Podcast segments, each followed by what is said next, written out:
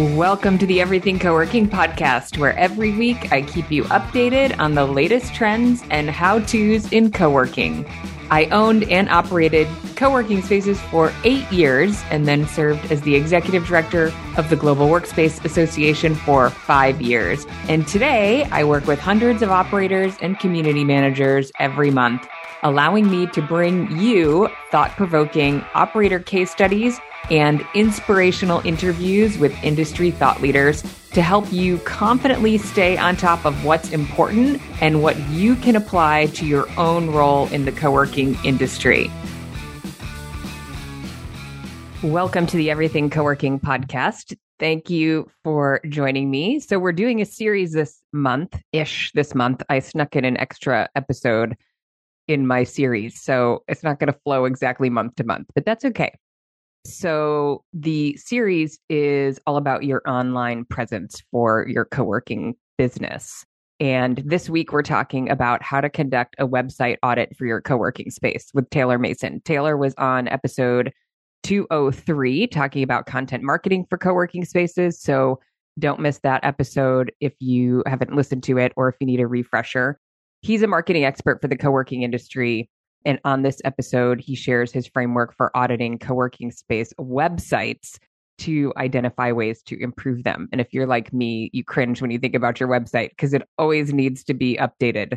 I've been talking about how mine is due for a big update for a long time. It takes a lot of discipline to carve out the time to do that project. So I think it's great to work with folks like Taylor. And Taylor's just such a great story. We talked more about his coworking story on episode two oh three, but kind of how he got into coworking as a niche. If you're not on his newsletter, I highly recommend it. I'm on it. I always read it. It's always thought-provoking. You can go to his website at tailmaker dot c a. It's a Canadian website, and get on there. I'm sure he has a direct link to his newsletter because he talks about that in his newsletter, but I don't know what that link is right off the bat. He also offered a free audit discussion with anybody who's a podcast listener. We're going to prioritize our Academy members. So if you're an Academy member and you want a website audit, message me, email or Slack, and we'll make sure that you are first in line. But it is tailmaker.ca forward slash audit if you want to get on his calendar to do that. Before we dive into Taylor, we have a couple of announcements. So we've also started, we're busy with content. We've started a second podcast, which is called Flex Uncensored. Somebody emailed me recently and said, hey, uh, what is that called? You know, and I was like, clearly, I'm not talking about that often enough since um, since somebody was asking. So Flex Uncensored, you can find that anywhere you listen to your podcasts. And we started a series. I originally started it for our Academy members. And then I said, this content is so good, I'm going to extend it publicly. It's called How I Did This. So we pull together operators to share how they've done something in your business that I know that a lot of you are also working on. So our Academy members get the recordings so they can watch them anytime. The public is just the live version, but we are about to do one on building your virtual office digital mail business. Uh, we did one on buying a building, and we did one on choosing a C R M. So if you're an Academy member, you have all those recordings. And our next session is September fifteenth at ten o'clock Pacific time, and it is on co-warehousing. So hot topic. It's a kind of a, you know, a sister business model to co-working. And we have some folks who are running that model, and they're going to share how they run the model, how they did this. So if you want to register for that, you can go to everythingcoworking.com forward slash How I Did This. I want to make sure I give a shout out to our community managers that were certified this month. We have a bunch of them. Jace from Common Good Waltham. We have to get him on the podcast because Jace is running a coffee shop and a co-working space. Ashley Raftery from Hone Coworks in Albany, New York. Sarah Campbell. I think we already gave her a shout out, but Sarah's second shout out in Crawfordsville, Indiana. Nina Molina, I'm pretty sure we've given her a shout out to. So I'll stop on that list from Spoke Coworking in Tucson. So shout out to those folks. And we're going to open our management agreement course shortly. So if you are thinking about doing we use the term broadly, management agreement, but there are so many folks that are doing creative deal structures of all kinds. So we're opening that course in September. You can get all the details. You can join anytime. We have folks who join here and there. We just run a cohort like once a quarter. So our next one is coming up in September. You can get all the details. You can join whenever you want, but know that we have the cohort that runs live Q and A's so that you can learn from each other and get access to our subject matter expert, Michael Abrams. everything coworking dot com forward slash management agreements. We'll put all those links in the show notes. Okay, now on to my conversation with Taylor Mason.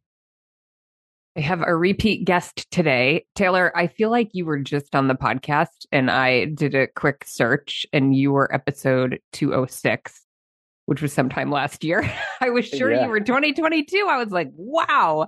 Literally, I do that all the time. I feel like you were just on. So I'm glad we're doing this because it feels like good spacing because you will be in the two sixties. So wow. it's, it's been a lot of time, actually. And maybe um, because I saw you recently and you've done some things for our academy group. So that's probably why. But thank you for coming back on. Thank you for having me back. Time flies when uh, things are a little bit crazy, I guess, right? No, totally. So yeah, I mean, maybe a, a quick update since then. But if anybody missed episode two oh six, Taylor talked through why content marketing is important for coworking space owners. And Taylor is the founder of TailMaker. And Taylor, you do a lot of things for coworking space owners. I'll let you kind of talk through what you're up to these days. And today we're going to talk about coworking website audits. And this always makes me, when I look through your deck, I was like, oh, I cringe because I know my own website needs needs updates. Websites are like a like a living organism. They they always need need updates. Well, it's always harder to do it for yourself as well. Like looking yes. introspectively at your own website is always a lot harder than looking at other people's. I look at mine every two to three months and I'm like, oof, I need to really polish this up. It's yeah. good for a minute and then you got to go back and revisit it. So yeah, uh, yep. Yeah. It takes, I mean, right. It takes a really big commitment. I think it's a lot of work to put together a website. And so the idea that you have to revisit it all the time feels like kind of overwhelming, but you really have to look at it as a, a journey and an ongoing commitment. Yeah. Well, and I also, you know, with websites, I've always said that when you're, especially when you're too close to, when you're doing your own and you're connected to it, you have all this information that you, yeah. that's important to you and trying to distill down. I don't say it's like having five hundred pieces to a fifty piece puzzle and trying to figure out what you need and, mm. and what you don't. And it's always hard to take that information, distill it to its finest points and, and make it digestible, uh, especially when you're too close to it. I'm, I'm guilty yeah. of this myself. So. And we know all the things. And so it's hard to put ourselves in the shoes of someone who doesn't know our story. Yeah, absolutely. That's where, you, yeah, for like for me, it's a really thorough onboarding process before we do anything. I have like forty questions I bug people with to learn every oh, single wow. detail. Then we have a call. Yeah, so there's, there's a lot involved. I got to get to know you well. So okay, so give us the update about what kind of projects you're working on these days for coworking space operators. Yeah. So these days doing just a lot of content strategy for a lot of awesome clients uh, throughout Canada and the U S, um, which has been a lot of fun. Everything from website audits and rewrites to fulsome strategies from blogs to email marketing and how those can contribute to social media and all that good stuff. And been bringing on some uh, some great writers to, to help me out with uh, creating some of that content. So it's been a lot of fun and actually working on some uh, automation, email automation sequencing and stuff for, for coworking spaces, their welcome mm. sequences and stuff like that. So there's, it's always a work in progress, but it's been a fun and exciting and and busy, I guess, six, eight months or whatever since we last spoke. I know. Awesome. Okay. So today we're going to dive into, well, first I have to mention, I was just in Canada last week. Great White North? The great, yeah, it was, it was really fantastic. I don't know. I don't know. I, we'd been to, I think, our, you know, our last like kind of big, probably family trip before COVID was to the Tetons and Yellowstone. So I was kind of like, I don't know, we're just like overdoing the national park thing. But so we went to Banff and Jasper, and I just, I mean, the scenery in the, it's like astounding. The Canadian Rockies are incredible. Yeah. I drove back through, I lived in Toronto and I drove back to Vancouver two years ago. And driving through that entire, the stretch from Calgary to Vancouver, it's just, you've never seen anything like it. You're looking up the entire yeah. way at Like, where's the sky start and where the mountains end? Totally. It is. It's really, really just striking. So, and we had debated, do we want to go all the way up to Jasper? But we're so glad we did. It was really beautiful. We stayed for a couple nights at the Fairmont, which has like its own like lake. It was yeah. nice. It's kind of a dated. Lake Louise? Yeah, Lake Louise, right. It's, or no, not Lake Louise. That Fairmont looks very nice. We did go to Lake Louise and do the hike. Yeah. But the Fairmont and Jasper is more like, it reminded me of like a camp in New England, sort of, except right, the mountains in the background. Yeah. So it was a bit of a dated property, but it was really, the, the surroundings were like amazing, just gorgeous. So yeah, it's pretty incredible up there.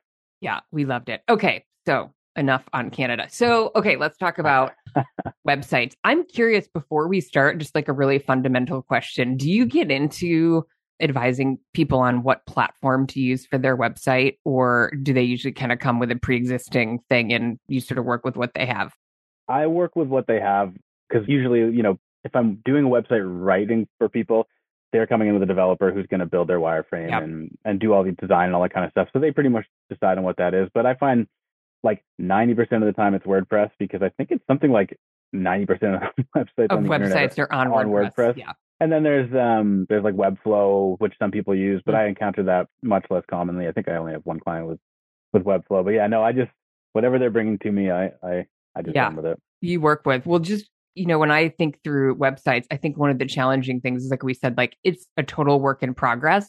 Yeah. And if you do your own site first, I really kind of encourage people to either outsource the whole thing and go really big on someone, you know, on resources like you who know what you're doing. But if people do their own sort of first rev, I yeah. think keep it super simple. Wix, I like Wix. It has a co-working template, because I okay. feel like when you first start, again, unless you really invest in, some people do this, like the branding and the messaging, and yeah. you really do it up front, you will almost inevitably want to change everything when you open, right? When you realize like oh, what yeah. people are looking for and the language they're using and what, what's working or not working. Yeah. So I feel like that first website could almost be a throwaway, unless, again, unless you're going like all in. So yeah. don't overdo sort of the infrastructure of that first one, I think, it's, until you kind of... It's just like a starting point. It's yeah. a jumping off point, and then you start to realize, and you know, you'll look at other spaces or competitors or whatever it might be and realize what other people are doing. And yep. just the, even the small like functionality and the small formatting things make a, such a huge difference in the way that your your website uh, functions and, and the way that it converts. I'm actually, I would tell people to just invest up front on your website, get a developer, get someone to write it. And I'm only saying this now because I'm doing this with my own website, and I've finally hired somebody who is looking at the website from, you know, the consumer journey. What do yeah. we want them to do? What's the goal of the website, and how do we get them ultimately to that point? And when I first did my first iteration, I just dumped a bunch of stuff on the page and was like, great, you know, yep. back five, six, seven years ago or whatever it was. So uh, yeah, I, I would, I would invest heavily up front and have a pro do it. But I think if you do all the work on like who your ideal customer is and like all the messaging yeah. work, everything at once. And I have seen, yeah. I'm thinking of one group that's been on the podcast. They're in Stockholm, and they did a lot of branding and messaging work up front, and you can tell. But if you didn't, that's okay, because now you can maybe even better answer those questions. Like you mentioned, like the forty question questionnaire that you send to your yeah. clients. It's yeah. like when you're just getting started, sometimes you know it, and sometimes you need to open to like really know it. But and sometimes um, you need to refresh anyways, right? I think that yeah. even with a lot of the clients that I work with, I'm like, once a year, let's take, dive back into this and, and make sure that we're still on track and make sure that everything's lining up. And yep. and so it never hurts to just stay stay on top of it.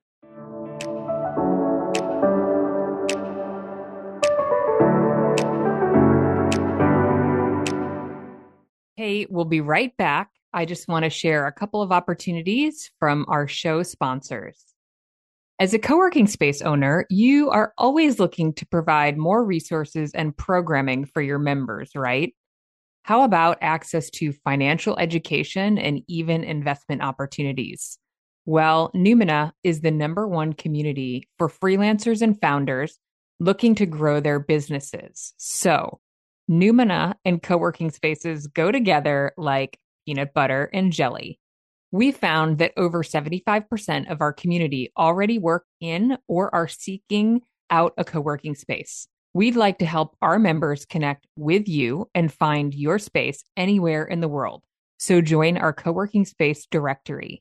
To be featured in our community and give your members access to a whole library of entrepreneurial resources and financial education programming, all at no cost to you, by the way, visit numina.pro forward slash coworking to fill out an interest form. That's N-O-U-M-E-N-A dot pro slash coworking.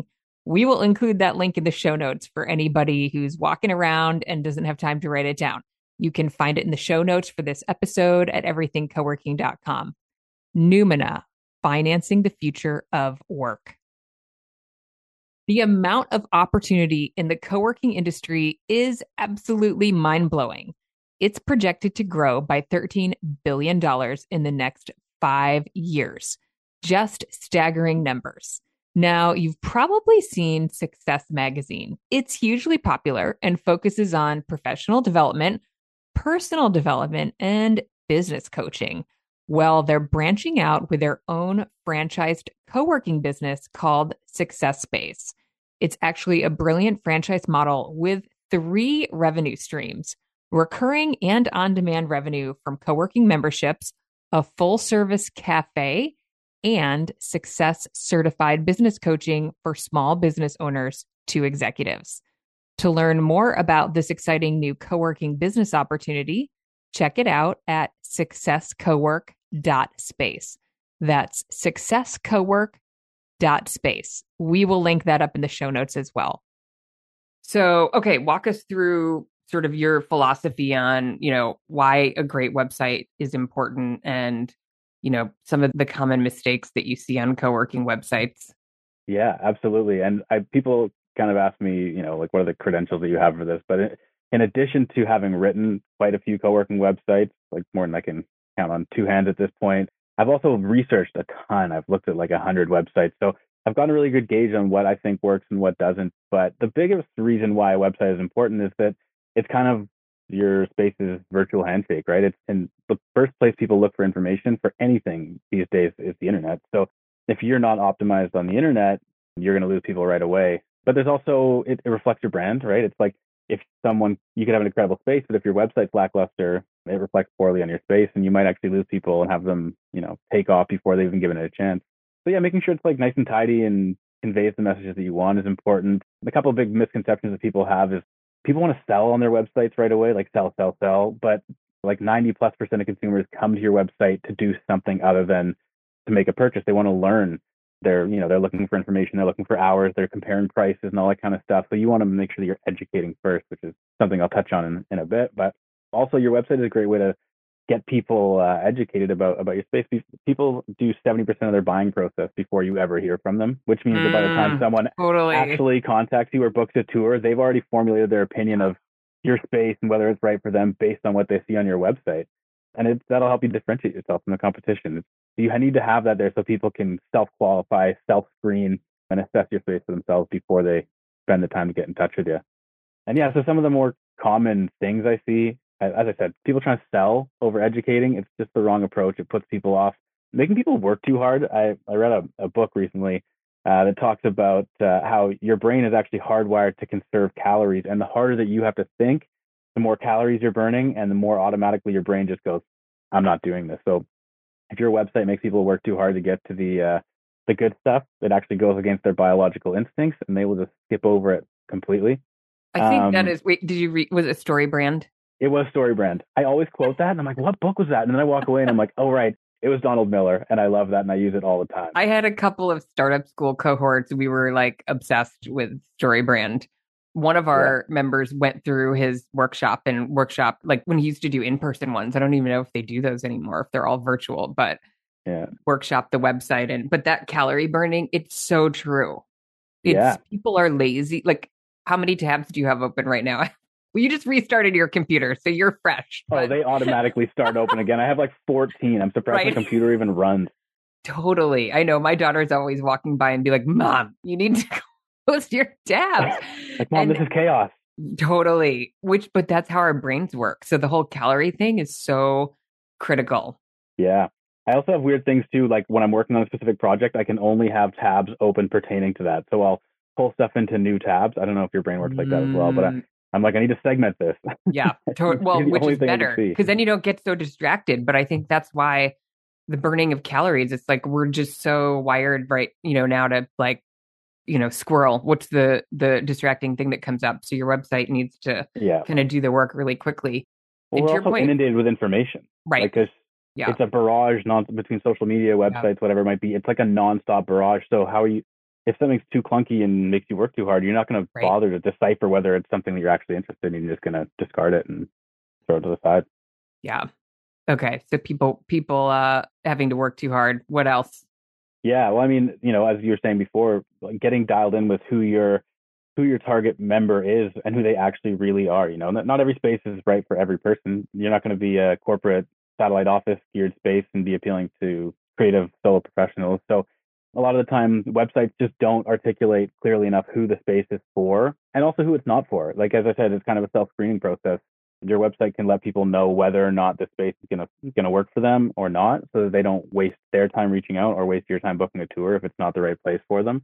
And articulating the space's benefits in a in a you-focused way is something that I always get. I, you know, like they talk a lot about the features, the amenities, et cetera, the services, but it's not tied to an outcome for people. And I think, I, you know, I say this all the time, it sounds harsh, but people don't really care what you do. They care what you can do for them. And so everything that you put on your website needs to be geared towards that. Like, okay, this service is great, but how am I going to benefit from this? How are you going to solve the problem that I have? And it comes back to understanding your target member. What are their problems? What are their challenges? What are they coming to you for? There's a product versus a commodity, and your commodity is your your space, the four walls, the desk, and your, the, desk the printer, the fast Wi-Fi, the exactly. local coffee. Yeah, exactly. And your product yeah. is how your space makes people feel. So those things have to connect. You have to, your commodity has to make people feel a way, and the way that you communicate that product is what really makes a difference to people, which is important. And also, you know, when it comes to sales websites, they're really scattered. You got to think about your customer journey. Like, what questions are they asking and what information do they need in what order when they land on your website? And then structuring everything so that it ends to a defined call of action, which is sometimes lacking. So those are some of the more common things that I see. I think it's really challenging because, you know, especially when an operator first opens, it's like you just spent all this time on the space. And so to, to, you want to tell everybody like all the great things that are, you know, in the space and that are available. But I think that approach of, you know, the amenities that you don't have at home is kind of dated at this point, because that's just like table stakes. You know, of yeah. course you have fast Wi-Fi. I mean, it might be important if that really is a selling point, like you're in a rural area and you're the one guy with great, you know, Wi-Fi, but, but yeah. right, all the people who, you know, are mostly at home, you know, the benefits of like, why would you leave your house? Yeah. Well, don't get me wrong. Like telling, yeah, those things are important, but it's it's yeah. almost like you don't want to make those clunks of paragraphs, right? Like yep. you want to get to a point where you have maybe like a quick bullet that explains what your, you know, high tech amenities, like ultra secure internet or whatever it might be, but have those be just a quick bullet as a feature. It should be on the website, but it just shouldn't yeah. be the. Yeah, don't leave it off, right? yeah, don't omit it, but don't like don't let it monopolize your entire your entire page. Yeah. Okay, so when you're looking at websites, kind of what are the kind of categories of things you're you're looking for, or your checklist? Yeah, I have kind of like a ten, well, at a high level, a ten-point checklist that I would advise people on. Um, but the first thing is asking yourself whether your site passes the five-second test. So when somebody lands on your website, you have, I think it's like five point two four seconds to let them know whether or not, not even let them know, to convince them whether your site is right for them. And that really boils down to the hero section of your website. So if you don't know what the hero section is, that's that first tagline and the first paragraph that people see. And those are so, so important. It's like when I'm looking at someone's website or when I'm auditing it or when I'm writing it from scratch, this section alone probably takes like twenty percent of the time, twenty-five percent of the time that I allocate to that website, because it's so vital. You have probably a tagline and three lines, a short paragraph to tell someone exactly what you offer, exactly who it's for, exactly how it benefits them, and exactly why it should they should continue scrolling through your site to learn more. And it's really, really hard to do. And it comes down to knowing exactly who they are, using really specific verbiage. So not being like, uh, not being ambiguous about what you offer. So for example, if you're offering, you know, hot desks and, uh, and dedicated desks for creative professionals in a certain city, that's what you should be saying, not saying, you know, flexible co-working options for professionals. And it also, the, the understanding the verbiage that your members use, right? I, I had the, I wrote an email a while ago that talks about how many dialects there are in the continental U S alone. And I don't quote me, well, for quoting me, but I think it's like seven. That's not even different, you know, accents. That's like totally different words that people use. So in a professional capacity, the same thing applies, right? The, somebody who's a corporate lawyer is not going to speak the same way as somebody who's a graphic designer, and understanding that and, and factoring that into your, your writing of your website is important as well. I can't remember what episode it was, but I did an episode on why you should outsource your copywriting for your website. And yeah. I think, it, you know, you can really tell the whole like top line, the hero messaging when it's been done really well, even if you're not the audience, right? You can just yeah. see like super tight, very clear. Yeah. When you compare websites who've gone through that process versus not, it's like, and that's part yeah. of the, right, the five second thing is part of the calorie burning. It's like, you yeah. can only hope someone's going to scroll on your website, right? Yeah. Like that percentage of people is tiny. That funnel on your website, like get, go, is really wide at the top. And anybody who takes that next step, right, is like, it's narrows really quickly. So oh, yeah, absolutely. Yeah. And it's kind of like the, people focus a lot on S E O, which is super important yeah. because S E O gets people to your website, but you've also got to have like human serving, human focused yep. copy that keeps them there. So it's all, it's this fine balance of you got to get people there, but then once they're there, you have to keep them there and keep them engaged. And that's where that really, you know, that tight copy, that, that well, well articulated um, value proposition really comes into play and, and becomes so crucial. Hey, I just wanted to jump in really quickly before we continue with our discussion. If you're working on opening a coworking space, I want to invite you to join me for my free masterclass, Three Behind the Scenes Secrets to Opening a Coworking Space. If you're working on opening a coworking space, I want to share the three decisions that I've seen successful operators make when they're creating their coworking business. The masterclass is totally free. It's about an hour. It includes some Q and A. If you'd like to join me, you can register at everythingcoworking.com forward slash masterclass. If you already have a coworking space, I want to make sure you know about Community Manager University. Community Manager University is a training and development platform for community managers, and it can be for owner operators. It has content, training, resources, templates from day one to general manager. The platform includes mini courses that cover the major buckets of the community manager role, from community management, operations, sales and marketing, finance, and leadership.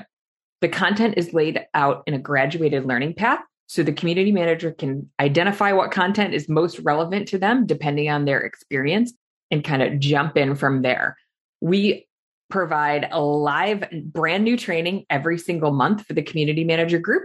We also host a live Q and A call every single month so that the community managers can work through any challenges that they're having or opportunities, get ideas from other community managers, build their own peer network. We also have a private Slack group for the group. So if you're interested in learning more, you can go to everythingcoworking.com forward slash community manager.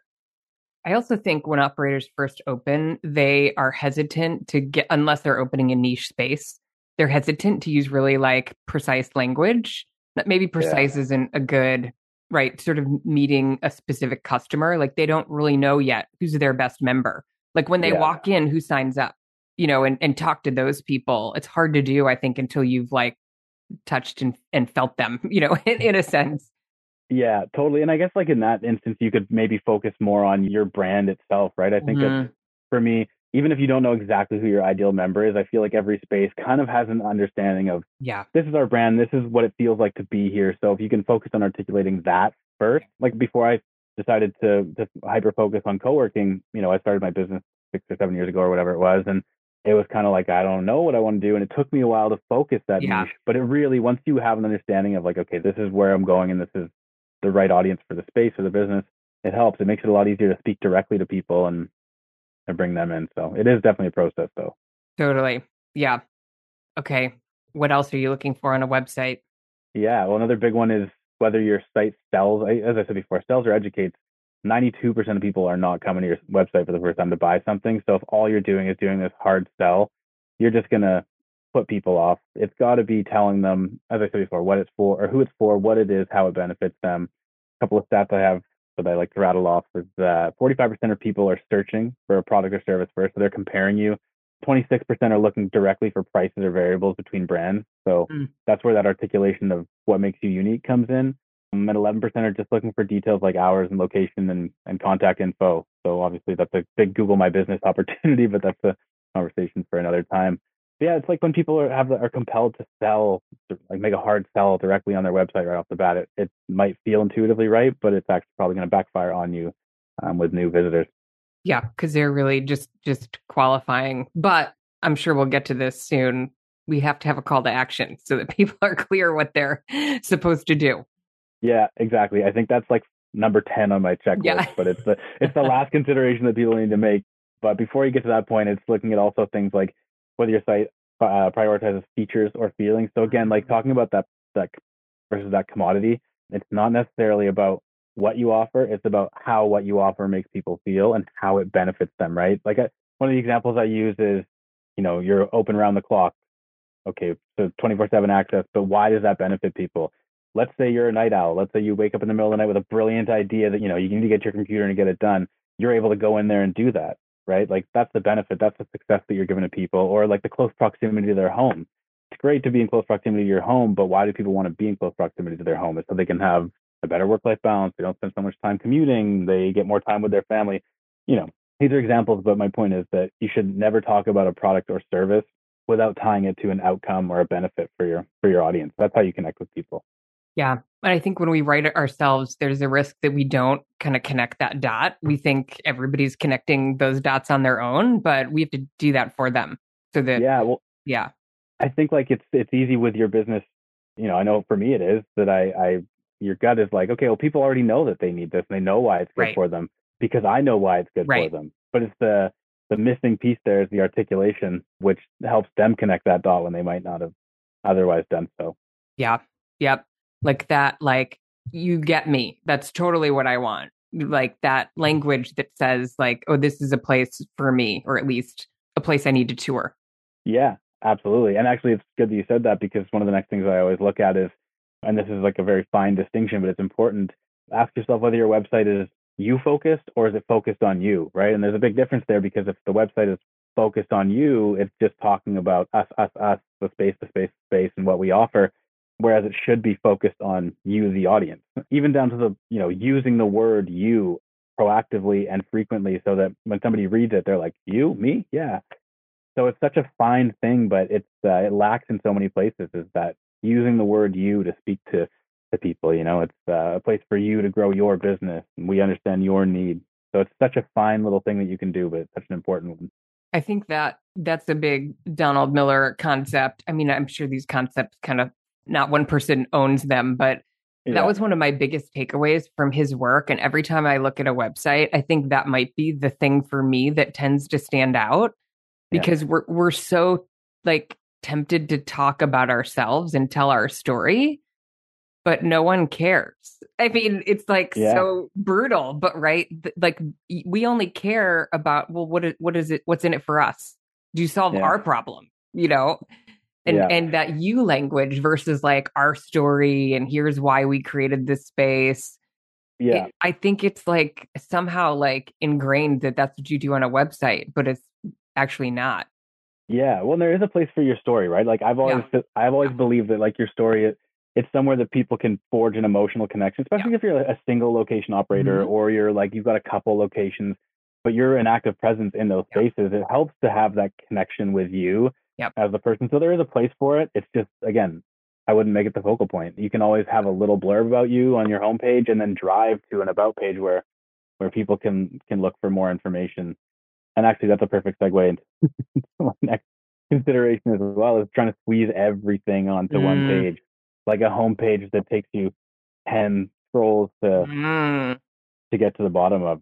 You should really just be treating your homepage as a collection of previews of other, you know, where they can find more information if they want.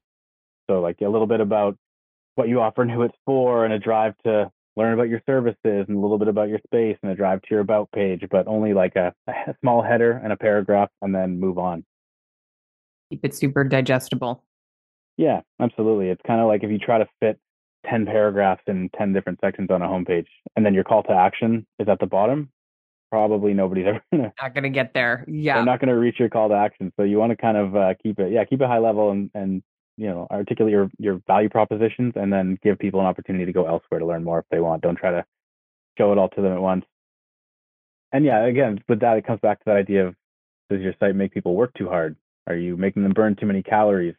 So when you're looking at your homepage, when you're looking at any page on your website, consider, you know, how is it laid out? Is it big clunky paragraphs? It should really just be a quick header, a quick paragraph, a, a quick button, and then moving on to something else. Everything should be hyper-focused, one thought, and and moving on. I always think of, there's some famous quote about, I'm going to butcher it, but like, this is really long because it was too much work to make it short, or it took too long to, you know, make it short. Yeah. Like kind of this irony that it's actually really hard to keep things tight, and yeah, yeah easier to write kind of longer, longer paragraphs that the uh, our T L D R, too long, too long didn't read. Yeah, exactly. Well, because trying to edit everything back and, yeah. and try to make it all fit into a few sentences, it's, yeah, it's not easy. But a, a big part of that too is like people like to. A lot of the time people love to use like fluffy verbiage or jargon and things like that. And and if you really want to get things more concise, that's one place to start, is just get rid of the fluff. If you read it, read a sentence over and over and then figure out which words don't need to be there. And sometimes you can make three words into one word. So it's, yeah. And getting rid of like complicated five dollar words that, that people don't really understand, and going for the simplest possible terms is a good way to make sure that people aren't working too hard when they're scrolling through. Burning too many calories again. Yeah. Yeah, absolutely. Yeah. And, and also, I, I know we just talked about the story thing, but to touch on it again, yeah, people do kind of connect with your with your space and, and your brand and your values and all that kind of stuff. Like I know with, you know, if you're a space that's really focused on sustainability, or if you're a fo- uh, space that's, you know, elevated design or whatever it might be, it's interesting to connect with the people who would be your members and who are interested in those things about why you do it. But again, you know, it's a professional experience and a personal one, so it's good to have there. But keep it consolidated and then build on it elsewhere where people can go if they want to learn more. Don't don't force them to learn more if they're not interested. Yeah, totally. Right. You, your comment about the homepage, but I totally agree. I always love if there's a story or the team, you know, photos of the team. I think it yeah. can really personalize. And sometimes that's what people are looking for, right? They want the boutique brand that has a personal story to it. So if that's part of your brand story, then then that's an important piece. Yeah, totally. And a lot of the time people are looking for human connection. So offering at least a little preview that, you know, they can connect with you on a human level through the website can be a benefit, but just not, not the whole thing. Yeah. Yeah. And the next one I have, again, coming back to that S E O thing, does your site cater to humans or to algorithms? And that's a fine balance. It's, it's a very fine balance, because keywords are super important and you need to have them placed in specific parts of your website and headers and all that kind of stuff. But a lot of the time, you know, people focus way too much on the S E O focused copy, and they forget that it's not, you know, Google's not reading this page, and Google's not buying, signing up for a membership, and Google's not booking a meeting room. It's people who are who are doing those things. So you still have to make sure that the way that you write copy and the way that you write your website includes your keywords, abides by the S E O best practices, but doesn't do it at the expense of at the expense of the reader experience. Ultimately, keywords will help your website rank and it'll help people find it, but it's not going to be what converts necessarily. It's got to be those, the way you articulate the important things that do the selling for you. So if we put you and Ruben in a room, what would happen? Would there be like a boxing match or it's such a fine balance, right? No, you know what? Like I, yeah, but I think that also people who, you know, Ruben and I have worked together a bit, and I think we both understand how these two things work together, right? It's like, you can't, they can't happen. You, they're not mutually exclusive. You need to have one and you need to have the other, just not one at the expense of the other. So I think if you put Ruben and I in a room, we'd probably come up with some pretty awesome website. Okay. For someone, to be honest. Well, and I think, you know, that's what I'm kind of thinking about through this conversation is, you know, I'm a fan of getting professional help with these things because there's a lot to get right. Yeah. You know, even just this like S E O, writing for humans balance. It's like, well, most of us don't know how to write for S E O. Like we don't have that skill. Yeah. So that we're not going to win on that, nor are we copywriters, nor can could we ever like, you know, put them together and get it right. And, yeah. you know, I talk about the sales funnel a lot, like it's a numbers game, you know, you really, to some extent, right? It depends on what kind of market you're in and how much competition you have, but you really have to optimize all of this. And it's, it's a lot of you use the puzzle piece analogy. It's a lot of, you know, puzzle pieces that need to go together. Yeah, totally. Well, and, and also, like, I would humbly admit that not all content writers or copywriters have a full grasp of S E O strategy, because it's the same, like, you know, yeah. content people can do social media, social content people can do top line S E O stuff. But if you really want to get those results, those are a world unto themselves, right? Yep. You, like, social media is an entire world, yep. an entire full-time specialty that people have. And uh, yeah, that's where guys like Ruben are really, like, they're so valuable in being able to get people to your website in a way that, you know, if you hired me, I can incorporate it and I will, and I understand how it all works and I can find yep. some keywords. But if you really want that strategy, like, got to have someone who does that, someone who does content, someone who does all these different facets of all these different things really well for it all to kind of fit together. Yeah. Wait, so who do they call first? You or Ruben? Depends what they're looking for. I think it really does. Like, I think because, you know, everything with S E O is, well, S E O is a long-term play. I mean, uh, Google Ads, like what Ruben does, you'll get like a very quick spike over time. And I think when people come to me, it's more that they want to start doing the brand building element as well, because both, you know, both are important. And that's kind of the, where Google Ads and S E O and content marketing all kind of fit together yeah. is the full picture of, you know, brand building and, and kind of the intangibles of that, plus getting people to the website, plus the ads for the, the fast spikes. So it really depends on what, what people are looking for. Yep.